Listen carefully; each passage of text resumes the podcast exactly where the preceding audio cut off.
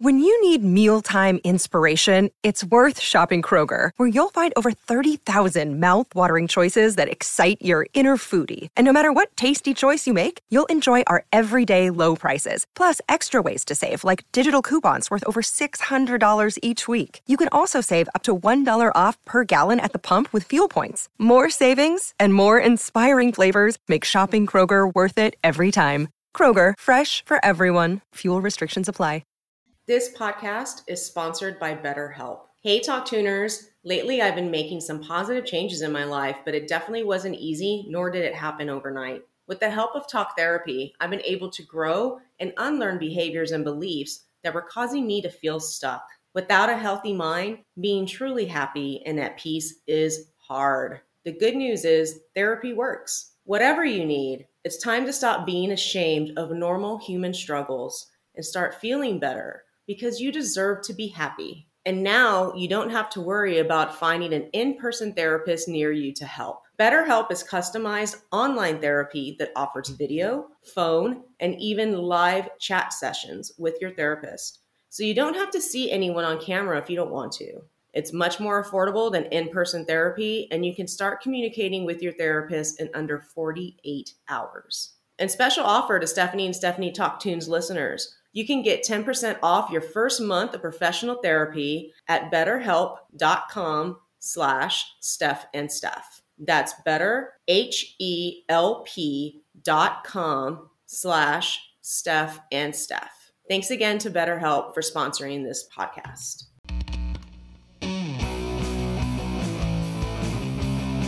Hello, our lovely Talk Tuners. Welcome to Stephanie and Stephanie Talk Tunes, the show where we share the stories and memories of the music that has shaped our lives. I'm Stephanie Myers. Hey, y'all. Stephanie Pena here. What's up? What is up, Talk Tuners? We're here today, have a great episode. But before, we are going to do a little bit of our traditional chit chat. Um, I'd just like to talk about a show I saw this weekend, Pena that I think, yeah, yeah, I think you would really have enjoyed it. Uh, would have loved it if you could have come uh, with my friend and I. But it was down here in LA, the Microsoft Theater, mm-hmm. and it was a show with a bunch of guys. It was Arrested Development, Color Me Badd, Tone Loc, Kid and Play. There was even more, but you know, I can only stay for so long when these bills get very long. That's so it, yeah. It was a lot of acts. It was a lot of acts, but it was a wonderful show, and I had uh, just such a great time. And out of all those that I just mentioned, just have to give props to how much I still to this day just really love Arrested Development. Oh yeah. Mm-hmm. They're so great. Like they're so great. Guys, before there was a TV show, there was the band. Exactly. Prefer the band over the show. Like the show, but music first, always. Exactly. Music first should be the slogan of this podcast. Mm-hmm. So great. For folks who don't know, Arrested Development's big hits were Mr. Wendell and Tennessee. Both great. I think you'd know the riffs if you heard them. I'm not going to do that for you guys today because I just, I don't think you want to hear me sing today, but go listen to them. Give them yeah. their streams because they're fantastic. They are. They are. Yeah. And y'all, okay, just a little hint on Tennessee to refresh the memory. Y'all, let's go play a game of horseshoes. A game of horseshoes. And if you didn't catch on to that, then y'all really do need to go look them up and uh, get on it. That's awesome, Stephanie. That's Absolutely. fucking great. Absolutely get on it. Absolutely. Yeah. I'm They're, jealous. Yeah, yeah. They're my favorite out of that little bill for folks mm-hmm. who don't know, uh, Talk Tuners or learn about them. They're known for very social justice oriented music um, and their stance and just being very open about uh, the ways in which they seek to enact social change. And they're just so great, right? The music's just yeah. so solid and great. There's great showmanship too during the show, which you don't mm. always get. You know, just yeah. the choreography, just on point, just ready to engage the audience. So that was my highlight. I enjoyed the other acts too, but it was just a it was just a great life affirming show. So hell yeah! I mean, because this is stuff we grew up with. That's fucking great. I love it. I love it. That's awesome. No, thanks for sharing. I got to see if they're going to do a Texas leg, um, and if they are, I'm totally on it. So thanks for that. I appreciate it. Now, with that said, Talk Tuners, um, we're going to continue talking today about hip hop, and I couldn't be more excited. Been waiting for this one for a while. and I went through some hints, and y'all should know this if you're a fan. All right, you ready? Let me clear my throat. What band says that? You know what I'm talking about, right? We're talking about the Beastie Boys. Yes. And their 1994 smash Sabotage.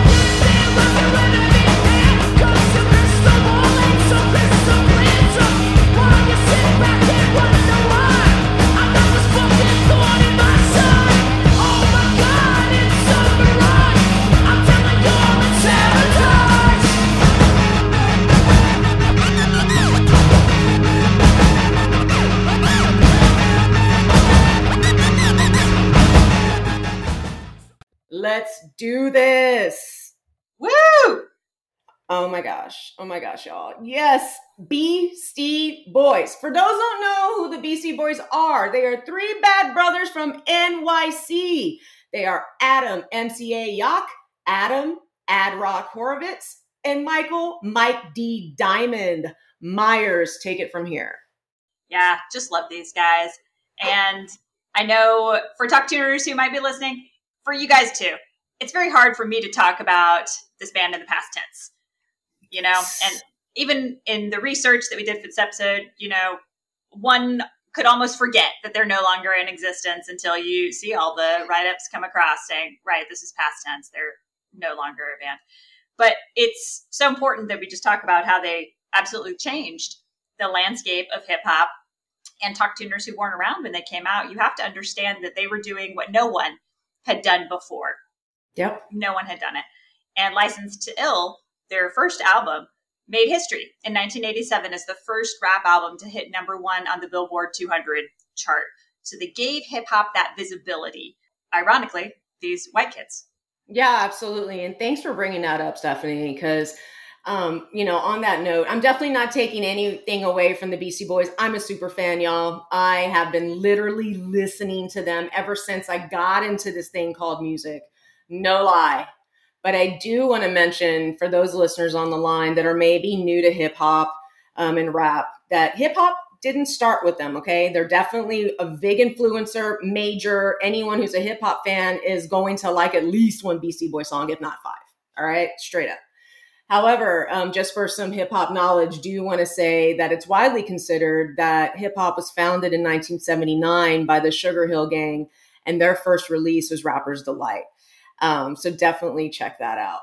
Another fun fact is that actually the Beastie Boys were a punk band before they decided to do hip hop. And because Licensed to Ill, if you guys do know that album, it has so much rock integrated with the rhymes it was easy for them to hit that mainstream. So a part of me thinks that they were like, um, I'm a big fan of nu metal, uh, as I've said in past uh, episodes, and nu metal is a mixture of rap and rock.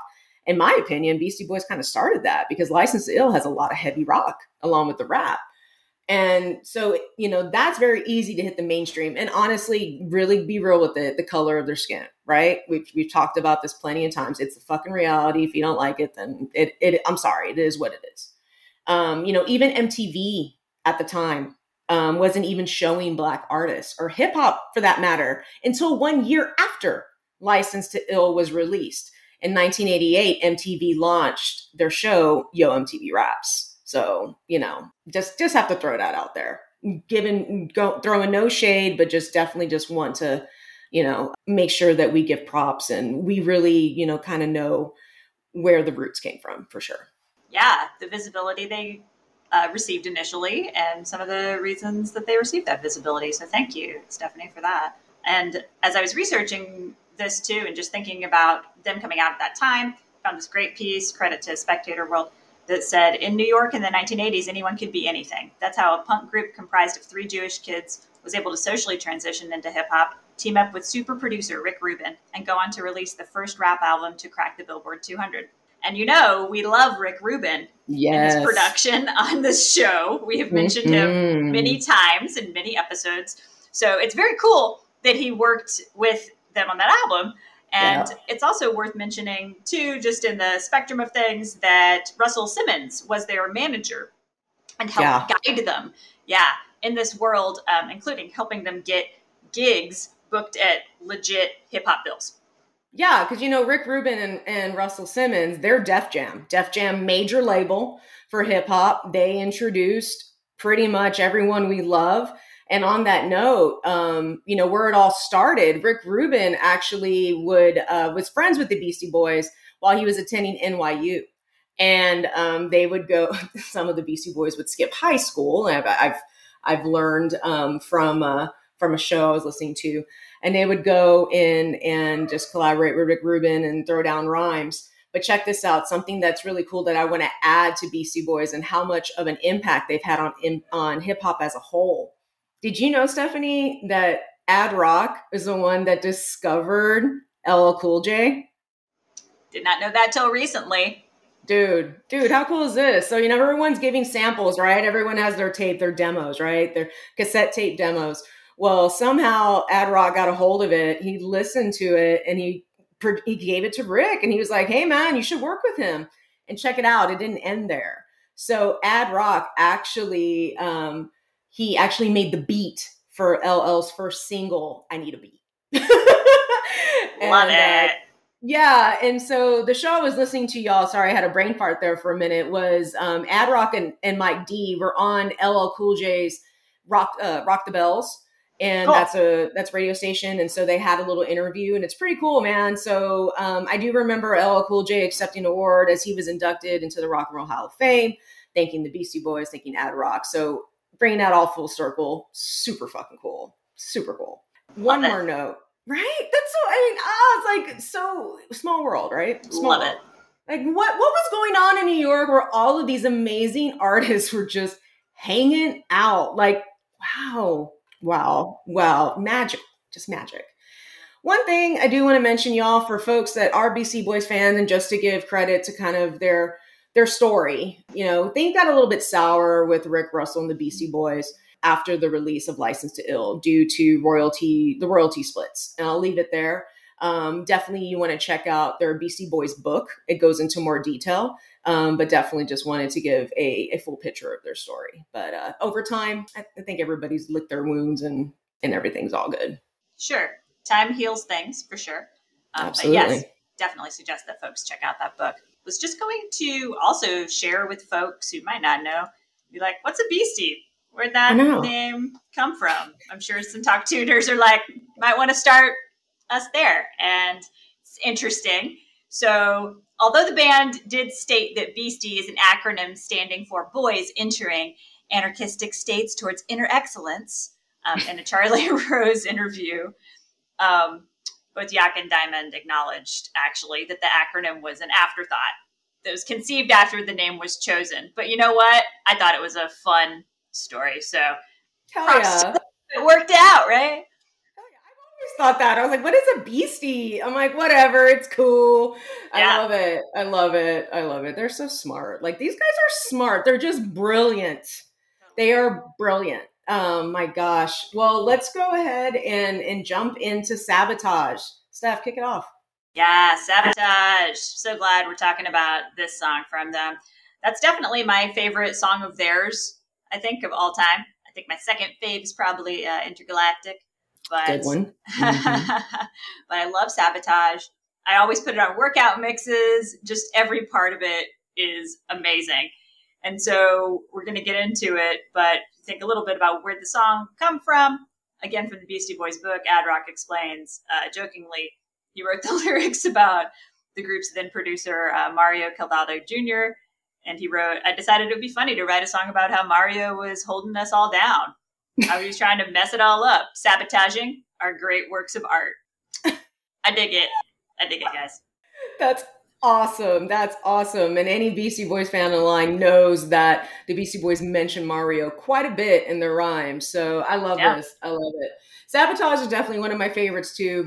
This song made such an impression on me when it came out, not only because it's the shit, but all right, guys, what was really big at this time? Music videos. And this video was on point. Oh yep. my gosh, insane. So, Spike Jonze at the time, um, he was hitting the scene big, making all these really amazing videos, and he partnered with the Beastie Boys on a couple of theirs, and in particular, this one. This one was so good that it got um, nominated in five categories at the 1994 MTV VMAs, and that was a big deal back in the day, y'all. So amazing. super amazing, super amazing. For those that haven't seen the video, the video pays homage to and also parodizes the 1970s crime drama shows like Starsky and Hutch and Hawaii Five-O. So good. It's got it, it, has the action, the comedy, and sabotage itself has so much energy. So I totally understand why you put that on a workout list. Um, so I've never done that, so I'm gonna have to do that. Yeah, for so sure. Good. Yeah, like I can see myself like sprinting. I should put it like towards the end of a you know, if I ever do a half marathon or a 10K again, be like, ah, can't stand this. you know, you're oh, so good.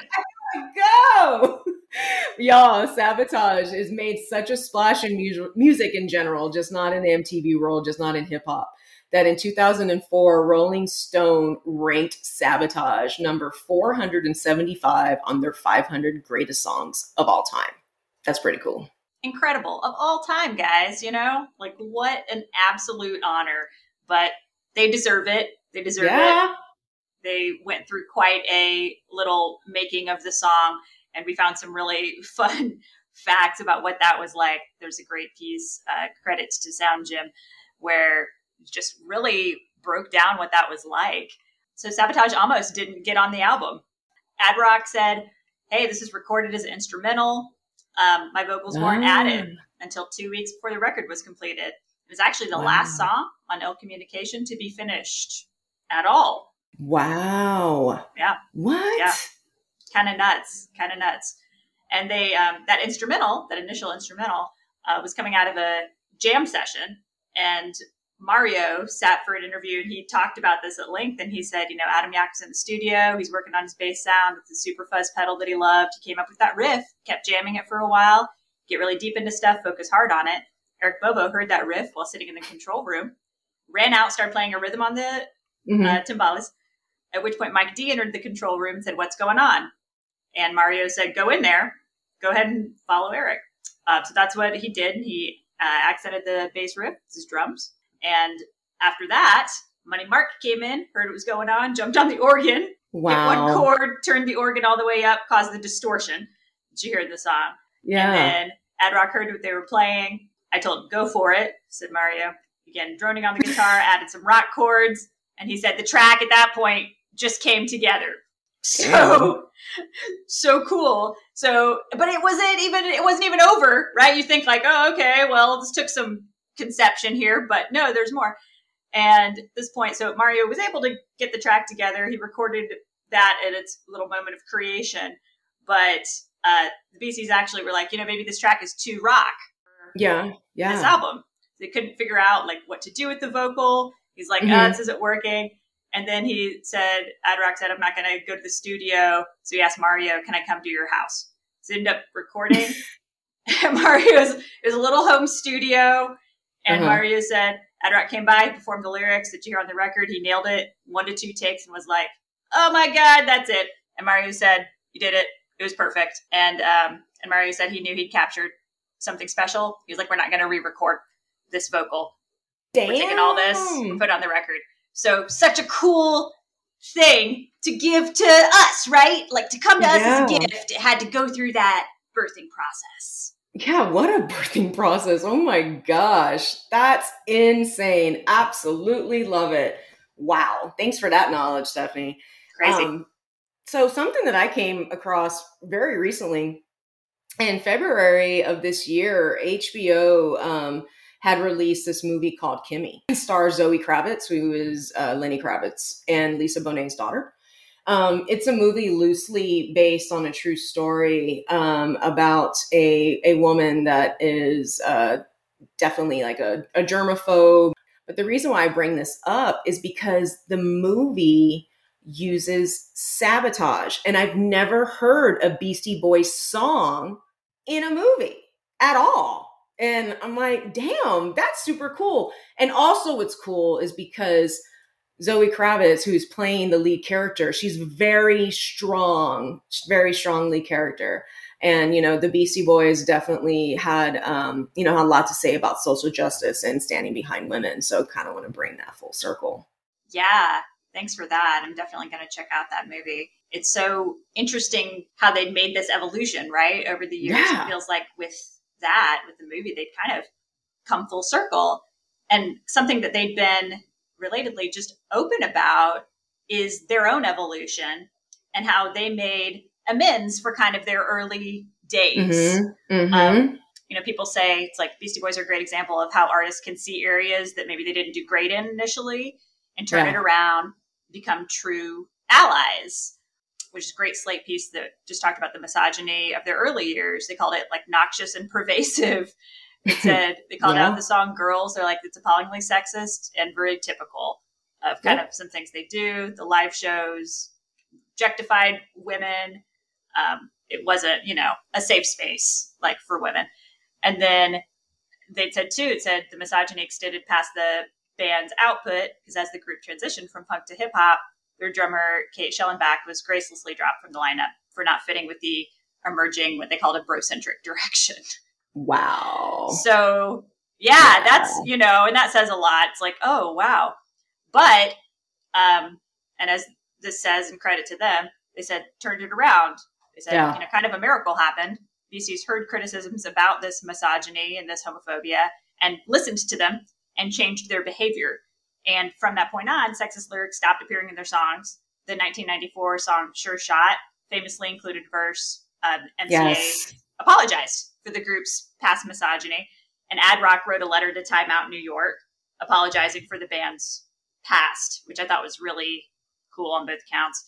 And then in 1998, um, the Beasties uh, publicly fought with uh, the band Prodigy, who were at that mm-hmm. point really big, and said, "Hey, I don't want you to play the song "Smack My Bitch Up" at this festival where we're both appearing." So and that's like really, their song, right? That was like their big like, hit. That's their song, yeah. yeah. And so ah. using their own considerable voice right. to say something and to actually perform allyship in a way that's not performative, as it were, I think was really important. And to tie all this up too, it's like they had their apologies, they had regret about their behavior and talked about it. And again, the Beastie Boys book includes a chapter written by Kate Schellenbach, and she gives her side of the story from how she was told to leave the band.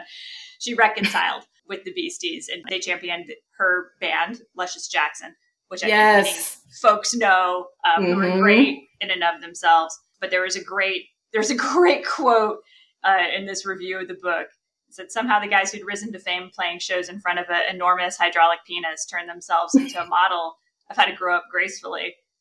Disarming the tired argument about sensitivity and negating comedy post Reformation Beastie Boys material is still tremendously fun. and I was like, oh man, that's so cool. So anyway, I thought that was a really cool full circle way and really a model for yes. public figures receiving criticism can actually say, oh, how do I use my platform for good, right?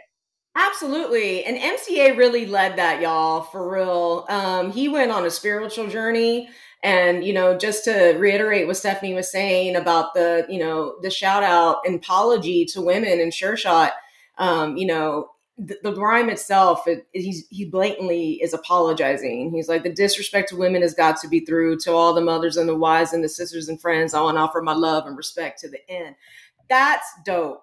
And, you know, that is, um, yeah, that just like plucked my heartstrings even more. But, uh, you know, I can still jam the girls, but that's just me. Um, you know, but they came on the scene. They came on the scene as party boys. They were absolutely. And I have to admit, I mean, they fought for the right to party. Let's be real. It's probably the first song you heard from the Beastie Boys. you know, I mean, come on. So that it is what it is, right? So Beast Boys are amazing. And I have to really admit, y'all, it's kind of embarrassing, but I don't care. This is how much they've had an effect on my life. And I just think they were so cool.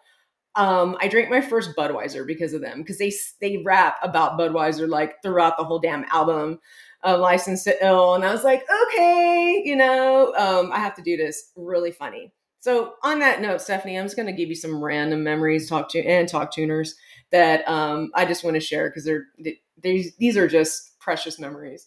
So y'all check it out. When I was in kindergarten, I had a huge poster of them and on my wall, and I remember telling my mom that I was going to marry Ad Rock. Like I told her whoever which one they were, and I'm like, I'm to marry Ad Rock, and what the hell? and as I, you know, learning the rhymes, learning their music, um, Ad Rock mentions he's a Scorpio, and I forget what song it is. And I was then a teenager when that song came out. And I got so excited because I'm a Pisces, y'all. And if you know anything about astrology, Pisces and Scorpio is supposed to be like super compatible. Yeah, it's dumb. Sure. Maybe a little cute. I don't know, but I find it funny. So um, yeah, I had a I had a hard crush. Hard crush. I got to interject something here for the Please. talk tuners. I just want talk tuners to understand that Pena was in kindergarten when she had a huge poster of the Beastie Boys. I don't think I knew that many like cool plugged in kindergartners. But I want everyone to kind of just take a moment and appreciate that. Five years old. like what? I love Ad Rock. I just wow. I'm like, yeah. Oh my god! I I mean, no lie, y'all. I remember my my parents still have the same house. I remember where that poster was in my room, like straight up. It was right by the door. You turn in right to the left, bam.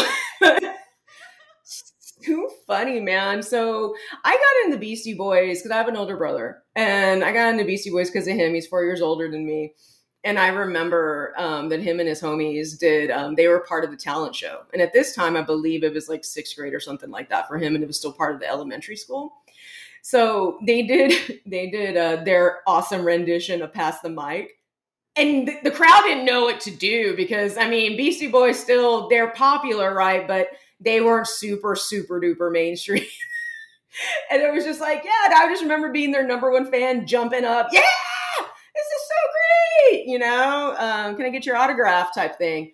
Um, and so growing up, my brother always listened to Beastie Boys. And this is, uh, I want to give a shout out to someone um, who was my brother's friend. His name is Steve. His sister Laura and I are the same age. My brother, my brother and Steve are the same age, so we all grew up together. Laura and I actually used to rap Paul Revere um, when we were taking breaks in Miss Hanley's sixth grade GT class, because that's, you know, just what you do. We would just wrap it out. And uh, yeah, love me some Paul Revere. Love, I mean, you, you gotta love Paul Revere too, right? Stuff. I mean, it's just, it's great. It, it's a fun song. It's a fun Totally. Song. Totally. On that note, something more current, not too long ago when I was uh, my last go around with New York, um, I'd always go to this bar called Irish American with my homie Dre and they do karaoke. And uh, I don't always participate. We know Stephanie is like the ultimate karaoke queen, but sometimes I just take a break, y'all. I mean, if y'all, yeah, yeah. I didn't so, know you ever take a break. Okay. I take a break sometimes. And so I would just go there to drink, you know, and if I felt like doing karaoke, I would. But it's because Stephanie, you didn't go with me to this bar because if you did, then I would always be pumped to do a song. Oh my God. And that's, that's what so it was. Funny. That's what it was. And I don't know that's why so you didn't show, but check it out, y'all. So there was one night these three ladies were on stage and they were trying to do Paul Revere, passing around a mic, and they were just totally cutting up the song like it was bad. They were laughing, they didn't know what they were doing. I mean, after a couple of beers and not Budweiser, um, but I went up to the stage and like literally like asked them like, "Can I help you out?" And I grabbed the mic and I just took over. I took over where they left off. I don't need the fucking prompter. I'm just like, let's go. And the DJ was like, damn, you're so good that he restarted the song. So I got to do the whole thing over.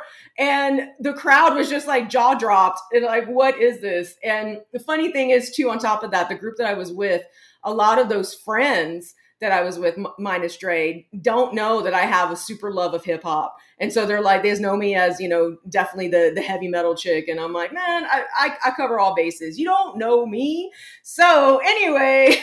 I Amazing. wish somebody would have filmed that. And I think maybe Sherman did, our buddy Sherman. So I'll have to check into that, Stephanie. I wish you were there. My God. That's incredible. It was epic. And I love that the DJ restarted the song, as he should, really. As he yeah. should. Yeah. Um, yeah. So those are my random memories, y'all. I just had to share because there's, I love these guys so much. My gosh. My gosh. They're incredible. They're incredible. And, you know, it's like we're sharing all these happy memories that we have with them. And then, of course, like tragedy struck the Beasties as well. And unfortunately, as listeners probably know, MCA is no longer with us. And, uh, and it's really, it's a really, really sad thing. And yes, I just was telling folks, and Penny, I know I've told you, but I remember really clearly when MCA passed. Mm-hmm. And I was at an offsite work event, um, doing some kind of team building and my coworker uh, saw that he passed and announced it. We all just stopped. We all just stopped what we were doing and really just decided we are going to share our memories of the Beastie Boys and the role they played in our lives and what a sad thing it was. Yeah, man. Just how sad we were, you know. My gosh, my, I can imagine. I myself had like completely um, different experience. I wish I had somebody to talk to. At that time, I was working in corporate America and I was a contractor. And I remember um, just being on, I think it was like MSN, like I happened to be Googling something and I saw it come up. And I was like, oh my gosh, like my heart just sunk. And, you know, I'm like, okay, I have to text my brother you know but um but you know i'm i'm literally working for the man so i got to stay on point while my tears are coming down my face and i'm it's like the worst you know, it was is awful, awful, awful.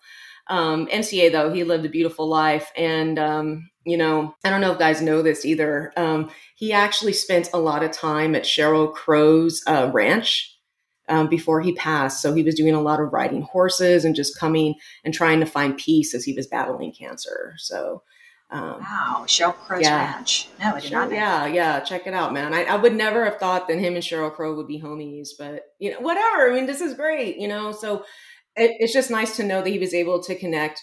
Of course, he was loved, but able to connect with artists in a different way. And um, you know, I, I, can't imagine. I just, uh, it, yeah, gosh, I wish they were still here for real. But on that sad note, Stephanie and I got the chance to see them. And uh, yeah, I'm gonna let Stephanie talk about this one. It's good stuff. Uh, yeah. So on a happier note, we did get the chance to see them together um, mm-hmm. in part, but you and I, Pena, got the chance to see them at a very memorable show back in June 2004 at the yes. Jones Beach Theater. It was called the K Rock Dysfunctional Family Picnic. Mm-hmm. and um, and we're going to talk about all the acts that were there. But uh, but the Beastie Boys were there. I found the set list. They played Root Down, Sure Shot, and Open Letter to NYC, Body Moving, Brass Monkey, Pass the Mic, Paul Revere, Triple Trouble, three MCs and one DJ. Ch- ch- check it out. Intergalactics, and So What You Want.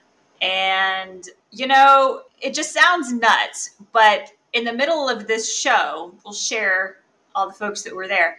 Crazy ass Bill, but um, surprise guest Jay Z like came out in the middle of this. Of course, in the middle of this dysfunctional family picnic, came out for one song.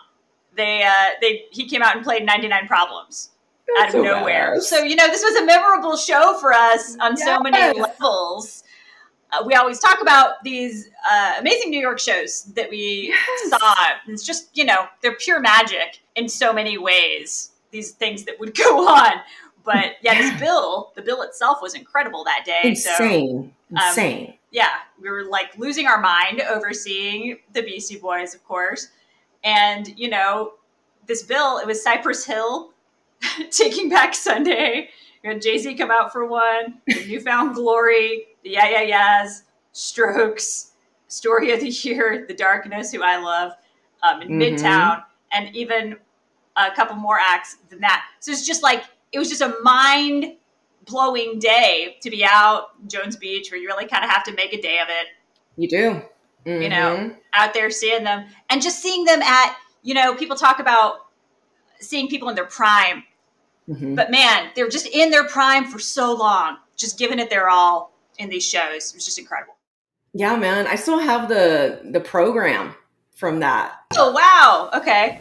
Hell yeah, y'all. K Rock was a major radio station. It's where um, Howard Stern actually used to do his morning show before he switched over to Sirius. This is a big deal, man. Um, I I remember June of 04, um, that's when I just moved to New York, and so I was super stoked. I'm like, oh my god, what is this? I love this place. It's so magical. Oh my gosh, but that was that was insane. Um, but that was my second time seeing them. My first time was actually back in '97 in San Antonio. Um, they played at the Alamodome so with cool. Rancid.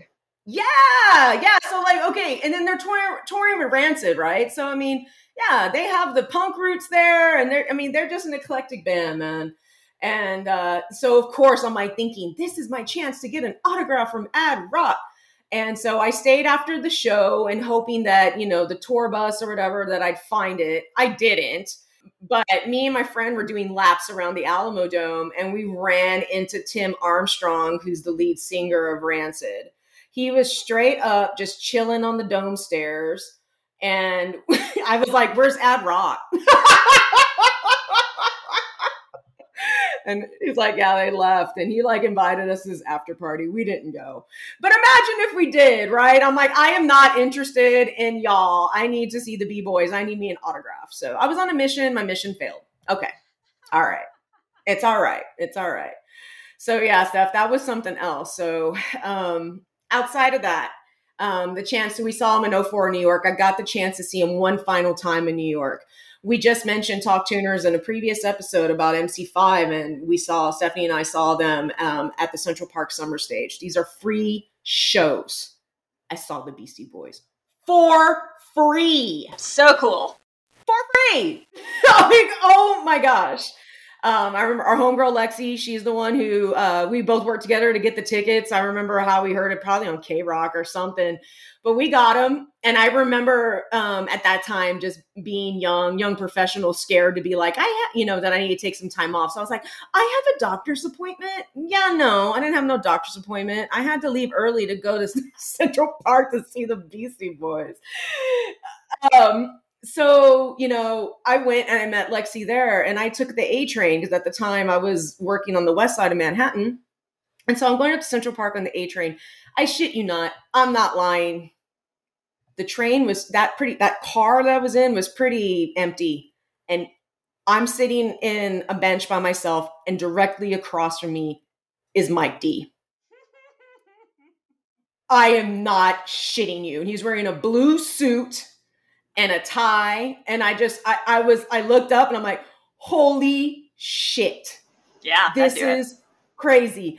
I froze. I didn't get an autograph nothing. I am I I was just starstruck, right? So I go and I tell Lexi and we're just like, oh, this is so cool. And so we're so bad at she's a super fan as well. So we actually got on the barricade. So we're at the very front, right? Oh my God, it was so hot that day too. But who cares, man? It's the Beastie Boys. I got sunburn for the Beastie Boys. And um, when they came out, I'm telling you, I don't know what song it is, and I wish I do remember, but um, Mike D started rhyming about his trip on the A train to the show. Like he rewrote it, and I'm like right in front of him, y'all, and I'm just like, oh my god! Like my mind, like I was right. That was Mike D. He was still wearing the. You know, yeah. he was still wearing the blue suit. I mean, how fucking cool is that? Like what? And then I and back then I didn't even have like I wasn't taking pictures like crazy. This is 2007, you know. I wasn't there with my, you know, my amazing camera phone, you know. We didn't have that fucking flip phone, you know. Yeah. Totally. oh my god, I was dead set front of them. And you know, and just before we recorded this, I had to make sure cuz I'm still like shocked And I went to Brooklyn Vegan and just looked up that show. And yup, you will see Mike D in that blue suit. You'll see Ad Rock in a black suit with sunglasses, and then MCA, I think he's wearing a black suit as well. And dude, I just brought me back. How fucking lucky am I? Like, what the fuck? Oh my god! On the train, and you see Mike D in a blue suit. You'll never forget it. You know. New York, man. That is New York. What? That's the best New York moment I've ever had. You yeah, know, ever. Ever, ever, ever. And man, they are definitely loved by the city of New York for sure. Oh my gosh. And they've been in the news lately. For that love that New York has for them. So, folks may have heard this, Talk Tuners on the line. It's been big news the there's a big campaign to rename a street corner in Manhattan um, to Beastie Boys Square. And it took nine years. It was nine years after the campaign first began, but wow. it finally happened. So cool. Um, just happened in July. It's folks who are familiar with the Lower East Side. It's the intersection of Ludlow and Rivington Streets. And mm-hmm. Beastie Boys fans will know that that's the intersection pictured in the cover photo of the 1989 album Paul's Boutique. Yes. So Absolutely. cool. So cool. And that one also, you know, that one was a little bit of a sleeper, had slow early mm-hmm. sales, took a while to get to double platinum status. It was 1999 before I got it. So both of these things were kind of this little exercise in patience happening in tandem, but so cool that that stands for you know conceivably all eternity right there beastie boys square there yes! in new york. Can you imagine mca just you know smiling from above? I mean that is so dope y'all i mean paul paul boutique that's their second album just a little you know a little knowledge there. It was like steph said a sleeper. Um they they did they parted ways with Def Jam. They weren't they didn't have the producing of rick rubin and the promotion of russell simmons. However one of their best albums still amazing. Check it out if you haven't. Um shake your rump man. And you know um that's all i gotta say shake your rump. So man this was fun stuff this was fun. I am I'm I'm so I'm like such in a good mood talking about the Beastie Boys. My gosh. So, uh, but every good thing has to come to an end, right? Y'all remember, um, we are a member, a very proud member of the Pantheon Network. Check out our brother and sister podcast. They are just as uh, big music nerds as us, maybe maybe a little more. Give them some credit, yeah. maybe a yeah. little more. But uh, there's definitely a lot of good gems there, so check it out. And please, um, you know, check us out on the socials. You can find us at Stephanie's Talk Tunes on IG, FB, and TikTok. And at Stephanie's Talk on Twitter. And of course, if you want to reach out to us via email, you can reach out to us at Stephanie's Talk Tunes at gmail.com yeah, we got great merch. Go check that out. Stephanie'sTalkTune.com, where everything, everything at once. It's your one stop shop. Yeah, man. Listen to the new episodes. All of it. All of it. And, you know, just thanking everyone for the interaction. You know, we love folks uh, sending comments and fun questions our way on Twitter. Yeah. As folks often do, we love comments there and on Good Pods. And thanks for finding yes. us on Good Pods. Those are lovely reviews. Really appreciate it. And just wanted to share with Talk Tuners too, we actually have some guest spots coming up on several shows, um, including a new podcast on the Pantheon Network called Rock is Lit. It's going to be really great. I'm really excited about it. We'll also be on the podcast Neurons to Nirvana. So more details coming for that soon, but watch the space and we hope you'll join us for that because, you know, we got things we want to share with you and we hope you will have a good time with us. Yeah, absolutely. Well, this is Stephanie Pena, y'all. I'm out. Thank you so much for listening. I'll see y'all in two weeks. Stephanie Myers, out. Peace.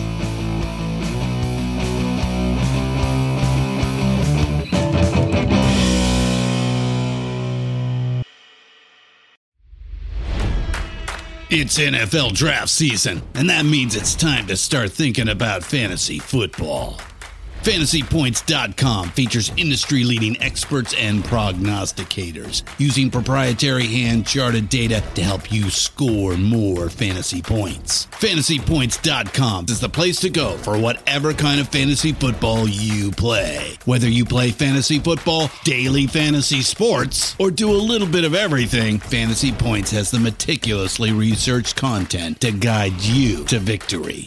And why wait for the fall? Fantasy Points also covers the new spring football league, the UFL. Join the guru, John Hansen, Scott Barrett, Joe Dolan, and other massive names in the fantasy football universe with an exclusive offer. Use code Pantheon for 15% off any fantasy points package, including the all in package, with access to every article, tool, and data nugget that Fantasy Points has to offer. That's fantasypoints.com and code Pantheon for 15% off at Fantasy Points. Fantasypoints.com.